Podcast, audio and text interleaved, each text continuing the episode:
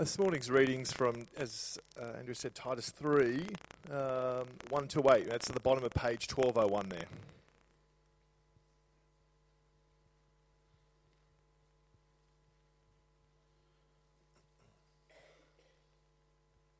Titus chapter 3.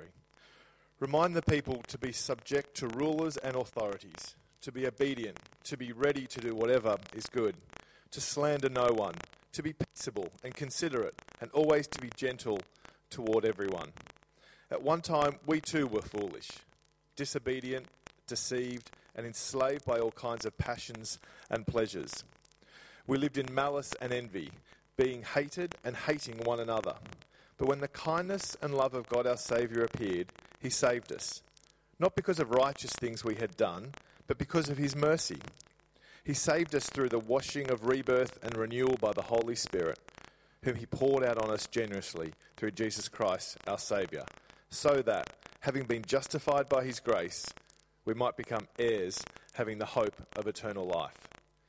This is a trustworthy saying, and I want you to stress these things so that those who have trusted in God may be careful to devote themselves to doing what is good. These things are excellent and profitable for everyone.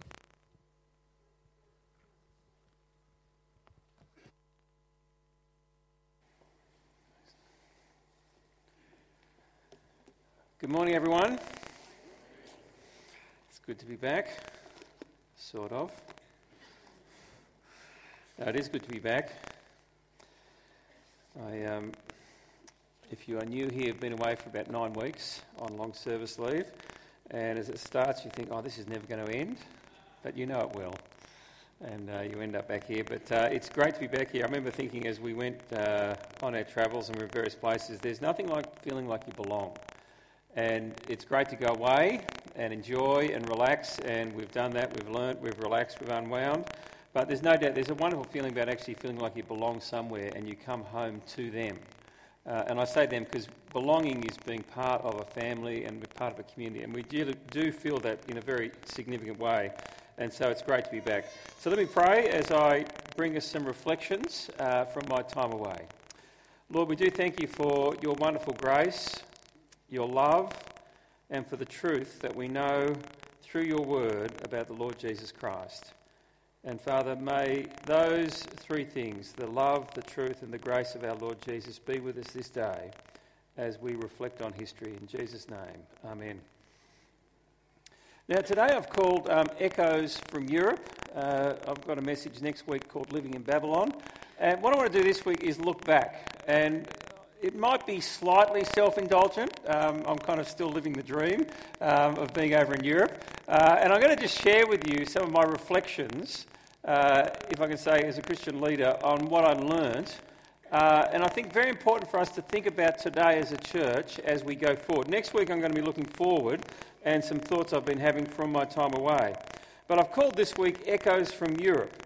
But before I get into it, I thought, look, I'll just show you a couple of slightly self indulgent, funny things. That, look, I found them funny. You might think, you know, you've got a quirky sense of humour.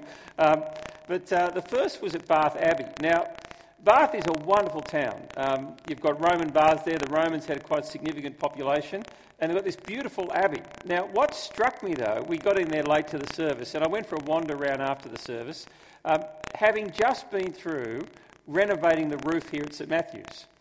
And, you know, I led the charge. We had to raise, I think we raised nearly a quarter of a million dollars, which was incredible. Uh, but then I found this plaque because they had a similar issue a few hundred years ago in terms of having to raise money uh, for a leaky roof. And uh, just listen to what the, uh, the plaque said. Let me read it to you. Um, James Montague was the bishop, and it says um, The bishop was walking with Sir John Harington, godson of Queen Elizabeth I. The bishop was overtaken by a sharp shower. In other words, there's a hole in the roof. Being invited into the roofless nave by his companion, he remarked on the want of shelter, whereupon St. John replied, and I thought, what a great marketing uh, strategy. Well, if the church does not keep me safe from the waters above, how shall it save others from the fire below?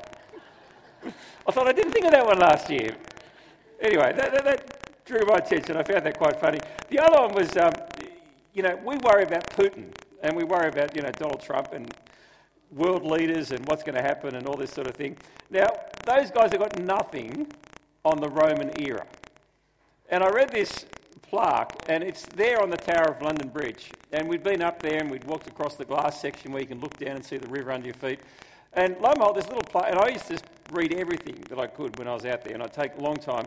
And this plaque comes up, and I'll read it to you. Uh, it's about the conquest of London. In AD 43, the Emperor Claudius decided to put the relationship between Rome and Britain on a more formal basis. So, what did he do? He ordered an invasion and the complete subjugation of the island. I thought, I love it how the leaders work back then. Yes, we'll be on a more formal basis, we will just take over you and conquer.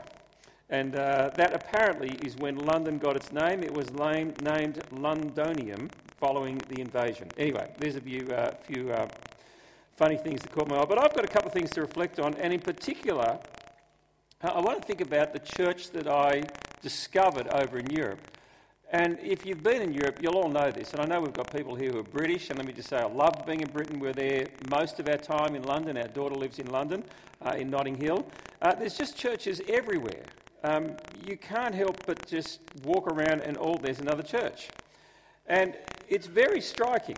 Um, there's incredible beauty, uh, there's beautiful choirs, uh, beautiful buildings. That's St Paul's London. It's one of the architect- architectural centrepieces of the city.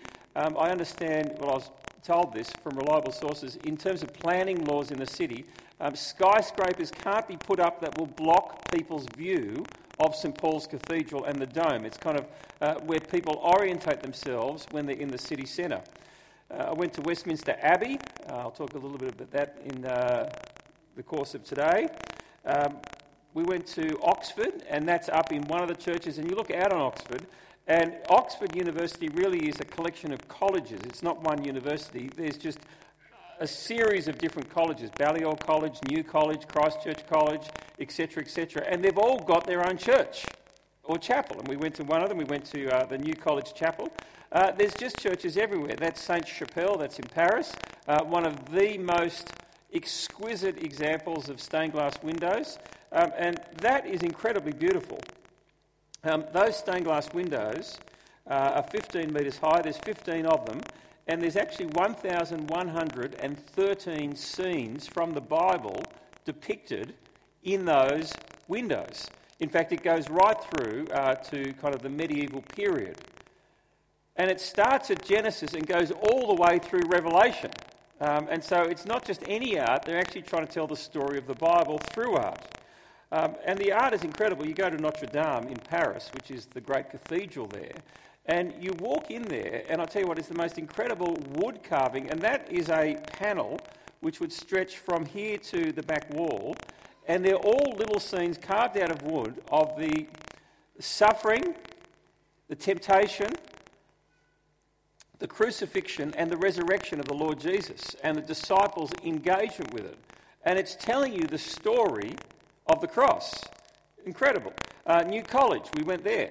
And we went to Evensong there on the Friday night. Now, incredible choir of uh, effectively professional choristers. And you come out, and it was the most striking sculpture that you see there. And that sculpture is Lazarus, risen from the dead, who is just struggling to throw off the grave, the grave cloths. Very powerful sculpture as you stand there and are confronted uh, in artistic form with someone's depiction of the resurrection of the dead in Lazarus. But here was the reality. Um, with all this incredible biblical history and beautiful monuments, choirs, so often the church was like, if I can just say with all respect, uh, a museum. And at times appeared like a glorified graveyard. And you see, bodies literally are buried all through these places. Uh, you go to Westminster Abbey, and you can walk over the graves of Sir Isaac Newton. You can walk over um, Charles Darwin is buried there. Um, we went to the chapel at Windsor Castle, uh, walked over Henry VIII. And it's incredible the history that is there, which was fantastic to learn. But so many of the churches were dead or dying or empty. And what you were struck with was more of a museum than a worshipping community. And I don't say this lightly or wanting to be judgmental, though I might sound that way. Um, churches have concerts, churches have become restaurants. Uh, one key cathedral I saw as I went out the back had installed a pub. And I thought, that's very interesting. Um, and I have very uh, clear views on that. Um, alcohol is a massive problem here in Australia, uh, and I've got nothing against the pub. If you want to go for a meal over there, great. Um, and the English pubs really are quite incredible, and the lunches you can get there were fantastic. Um, but what you saw was this emptying of the community of faith. Now, it wasn't all like this. Uh, we did find, and I know there's lots of examples of this, churches that were very different, where there was vitality in spiritual life. And I got to attend a number of churches in London. We went to St Helen's at Bishopsgate, we went to Holy Trinity Brompton, uh, and we went to Christchurch Mayfair, all Anglican. Uh, my daughter goes to Christchurch Mayfair. And it's interesting, the buildings, not as spectacular, um, very historical though. Uh, St Helen's is where Shakespeare is buried. Uh, it's kind of an odd, quirky building, to be honest. Um, columns all the way through the middle that they've got to kind of take into account when they put the seats out, but overflowing with people. Uh, my daughter's church is very ugly, literally on the outside, weathered uh, at Mayfair, but you go inside and there's just this throng of young workers there, uh, warm fellowship and vitality and singing and the word being preached. Uh, Holy Trinity Brompton Place was overflowing uh, again. Uh, it was wonderful to see. It was a very multi ethnic congregation with people from around the world, which is what London is, worshipping uh, the risen Christ together. St Helen's Bishopsgate uh, overflowing with university students and workers. And you thought, what is the difference? Uh, because it's very stark. and there's other churches where there's great life, and then you go to other places where it just feels like a deathly museum, and you wonder what's going on. And what we noted as we went there, and look, I know this if I can say in theory, but then you see it uh, with your own eyes, is that there's a great history of struggle that took place in Europe, which we aren't aware of and didn't experience here in Australia in the same way. And the struggle was uh, the Reformation. And I want to give you two little things that I saw um, that depict this. Now, the first one here uh, is a plaque that is in St Paul's Cathedral. And I'll just read it to you if you can't quite see the words. It says, The Bishop of London preaches at Paul's Cross against Tyndale's English New Testament, which is later burnt. They've got a plaque up to commemorate that. Um, well, I guess it was part of church history. And what you see there was that there was a great struggle that took place, and it's a struggle to do with authority. I'm going to come and speak about that later, but um, Tyndale was one of the great men of the Reformation. And his great vision was that everyone, down to the ploughman, would have the Word of God in their own language, in their own hands, to read for themselves. And then you go to the cathedral and read, yes, the bishop was so impressed, he preached against it and then burnt the Bible. I'll show you another uh, piece of struggle that took place. Now, that's a spot that is marked in stone with a cross in Oxford in Broad Street. Who's been here to Oxford? A few people. Uh, wonderful town. Like I could go back there and just incredible place just to walk around and see. It's where C.S. Lewis uh, developed his writings for the Narnia Chronicles. We saw what they think is the lamppost um, from the Narnia Chronicles. But as you go through, right near where you pick up the walking tours, there's this cross in the road there, and you can see the bicycles behind, and that's Balliol College.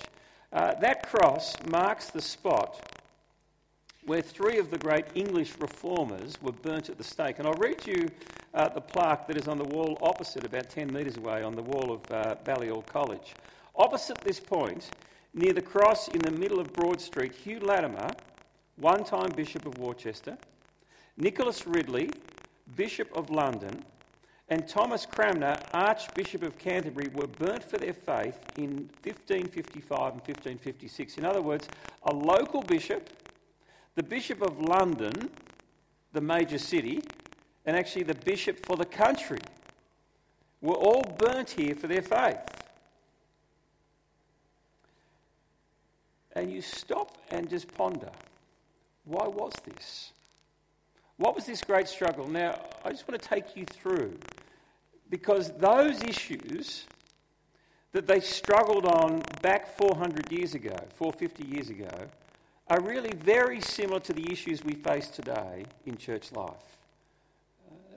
The issues have not gone away, and we need to understand from history and learn from history so we don't make the same mistakes today. And what took place in the Reformation was literally a reformation of the church and their understanding of God and how you approached Him and how you got right with Him and how you knew Him.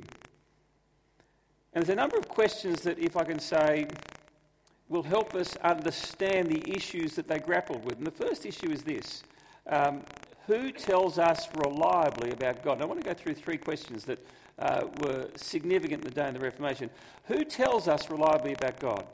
And if you can think about that picture of the Bible and the plaque with it being burnt, this is the first issue. Where do you learn with authority about what God is saying?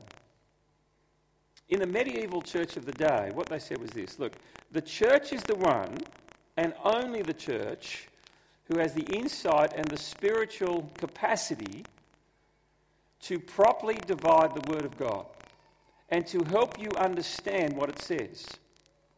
And so, what it meant was the Word of God was here, but the church sat over it and said, This is what the Bible says. Now, because the Bible in the day was in Latin and most people didn't speak it, it was, if I can say, a closed book for the common man and woman. And that's why Tyndale wanted to have the book opened and put into the language of the people. And that was the great struggle, the first great struggle that took place. And Tyndale was at the forefront of that, of wanting to help people access these words so that they could understand it themselves. And it was built on a belief that no, the word is not something that you've got to have a theological degree and speak Latin to be able to interpret. The common ploughman and his wife who work in the fields can still read this. And if you like fancy words, it's called the doctrine of the perspicuity of Scripture. Now, that just simply means Scripture is clear. You can read it yourself. You don't need me. You can read it and get meaning from it, and God's going to speak to you.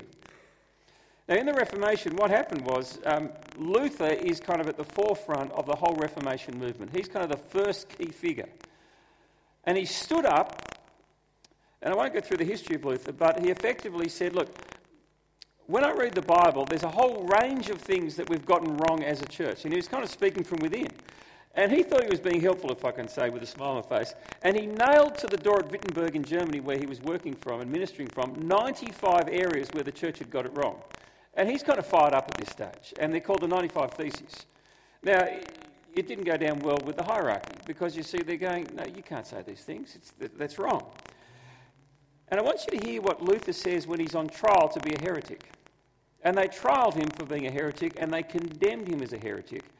And it's only because of some German princes who basically kidnapped him and heisted him away to a private castle that he survived.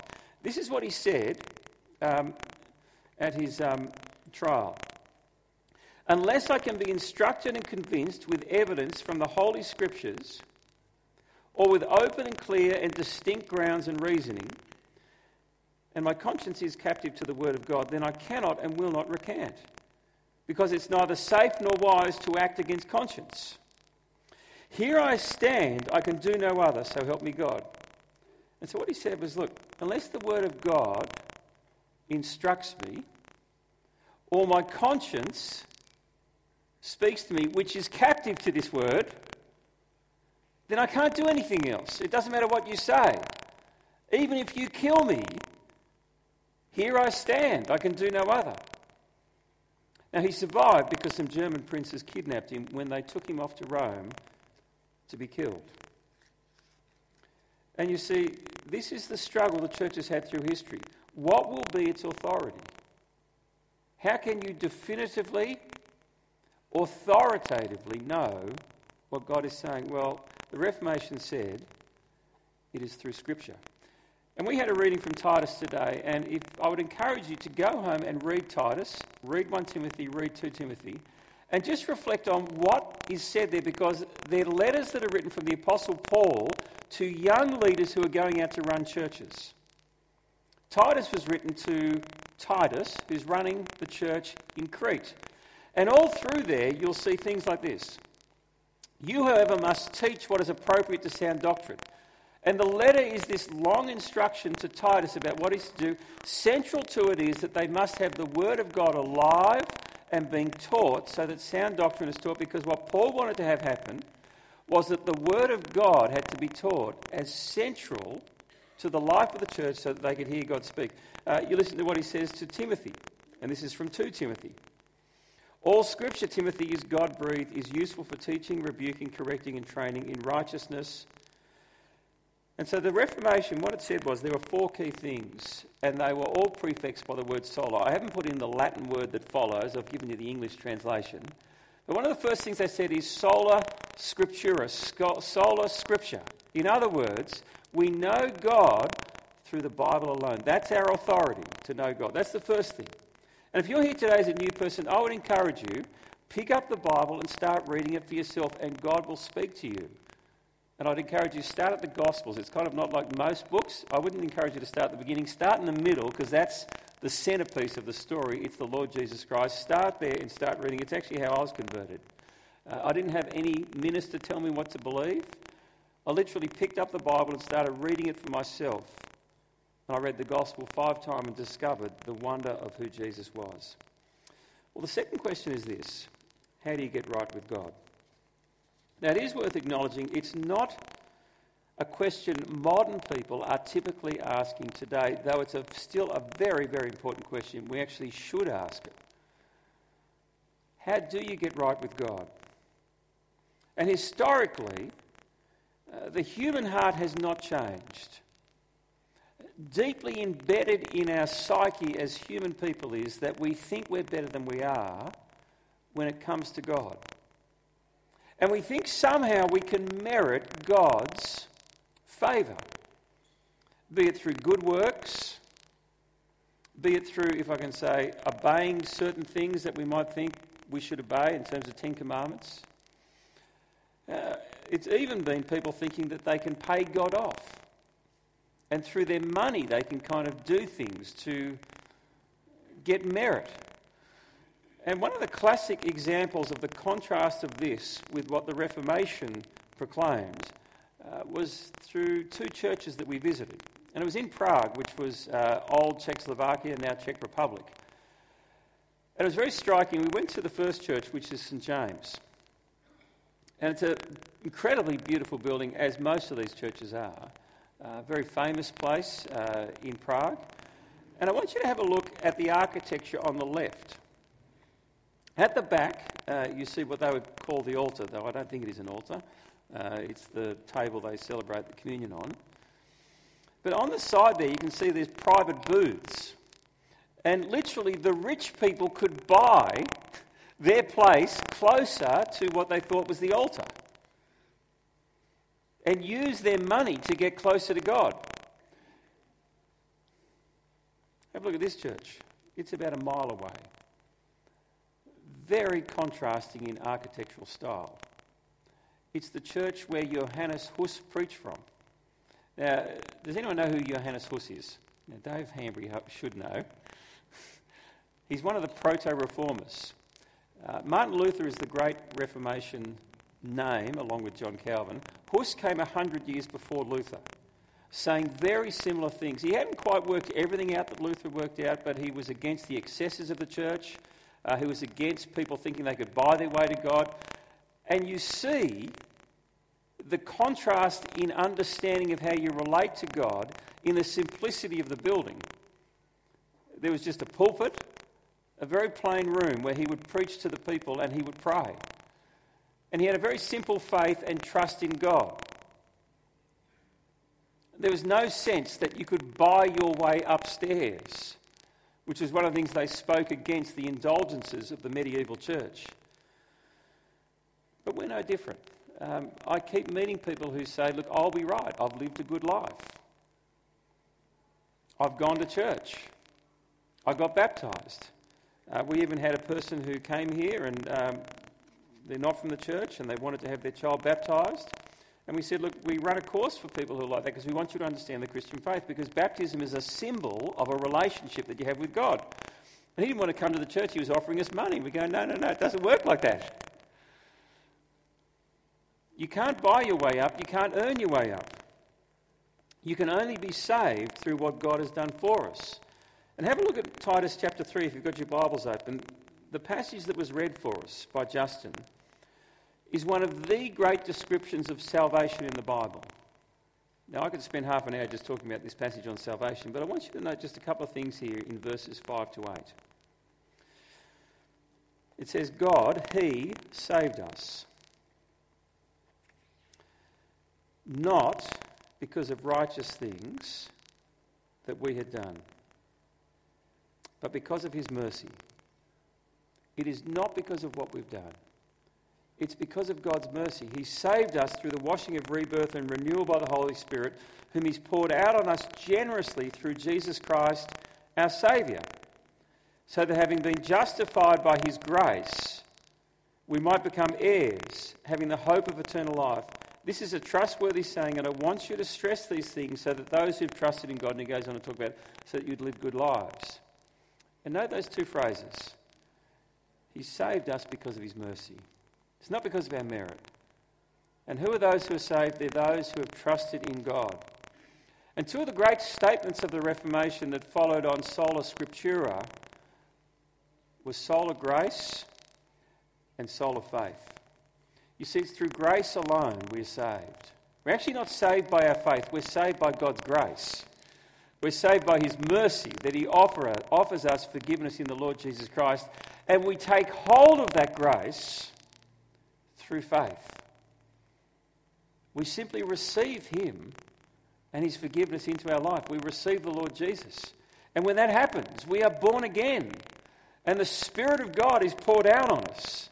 That's what He's saying. He saved us through the washing of rebirth and renewal by the Holy Spirit.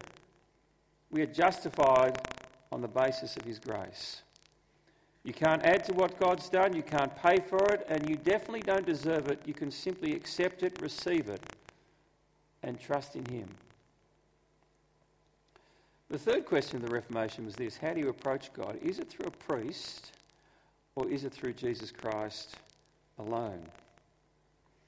Now, one of the striking things about visiting as an Anglican minister over in England is observing the depth of the ritual at some of the churches. And we saw that in different ways, and I'm not against liturgy. We have a more formal liturgical service here at 8 o'clock, uh, which is very helpful for those who come along. But one day when I was in London, we went to the Borough Markets. Now, if you know Borough Markets, it's an incredible kind of place. It's kind of foodie heaven, is how I describe it. Uh, every beautiful delicacy, and every place you stop, you think, I want to spend some money and buy that. What's really good is they have little tasting plates.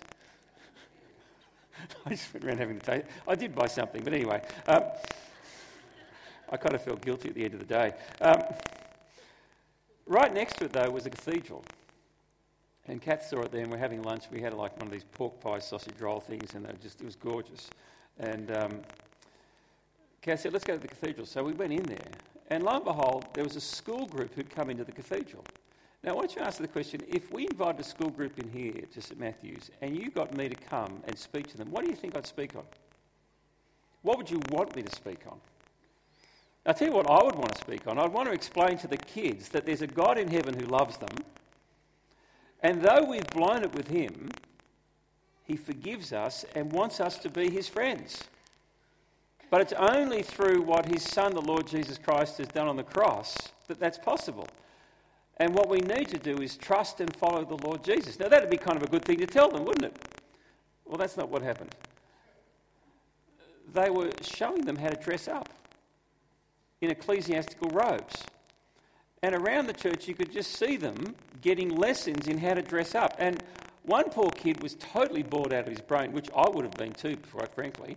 And he's getting rapped over the knuckles for being on his mobile phone. Now, let me say, I feel this kind of quite deeply because I grew up as a chorister in a choir. And we used to get paid, and I know what it's like to wear the robes and the ruffles as a young kid. And what it did to me personally in terms of not helping me understand the gospel. And I thought, what are they on about? I, thought we are meant to be here teaching people about Jesus, not dressing up.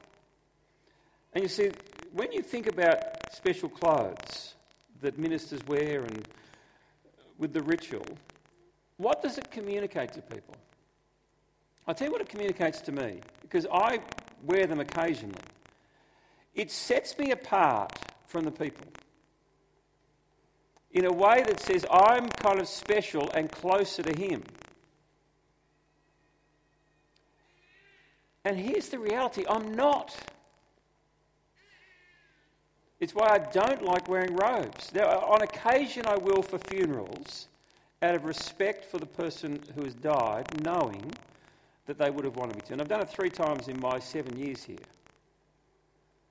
But I am not closer to God than anyone here. I am not a priest. And you'll see some of the churches, and that's the way they'll want to be treated. You know, the priest, is he here? I am not a priest. I'm a minister, which means I'm a servant of the gospel. And my job is not to stand between you and God and pray on your behalf. It's to stand with you and point you to the one who does stand between us and God, the Lord Jesus Christ, whom all of us have equal access to. And you see, when you go through the New Testament, it is all through the letters, the way Paul will talk about being in Christ. To Titus, my true son in the common faith, grace and peace from God the Father and Christ Jesus, our Saviour. And you see, this is typical of the way Paul will write. Uh, in verses 5 to 7, when he talks about salvation, he says it's through Jesus Christ our Saviour. He is our great high priest. And you see, that was the fourth and great truth of the Reformation that salvation is through Christ alone. And we approach God through Him. It's the wonderful reality. Everyone has equal access to God through Christ. You don't need a theological degree. You don't need three letters at the front of your name, R E V. You just need enough faith to accept what Christ has done on your behalf, that He died in your place for your sins, and receive Him as your Lord and Saviour. Friends, there was a great difference between churches, and when you boil it down, these four truths are at the centre of the debate, the centre of the struggle, and the centre of the divide. And we must never forget that. And it was wonderful to go to churches, slightly different in flavour and form. But what was alive was the gospel. That they believed that it's through the Word of God alone, by God's grace alone, through faith alone, and through Christ alone that we find friendship and connection with the living God. And when you find that, the Spirit of God is poured out. And it's why my daughter's church, I don't know, there are a few hundred people, but in the last nine years, they've planted nine churches in London in dead buildings. HTB has planted numerous churches out of London. St Helen's is planting numerous churches out of London, All Souls in place. Same thing, story goes on. Where the gospel is alive, there is spiritual life. And friends, it's the same for us here today, and it's the same for us going forward. We must never forget these four truths that it's through Scripture alone that we discover the living God, and it's by His grace alone, taken hold of through faith alone, in Christ alone, that we become living members of His church. Because the church, at the end of the day, it's not a building, it's not a hierarchy. It's not a liturgy, it's not a ceremony.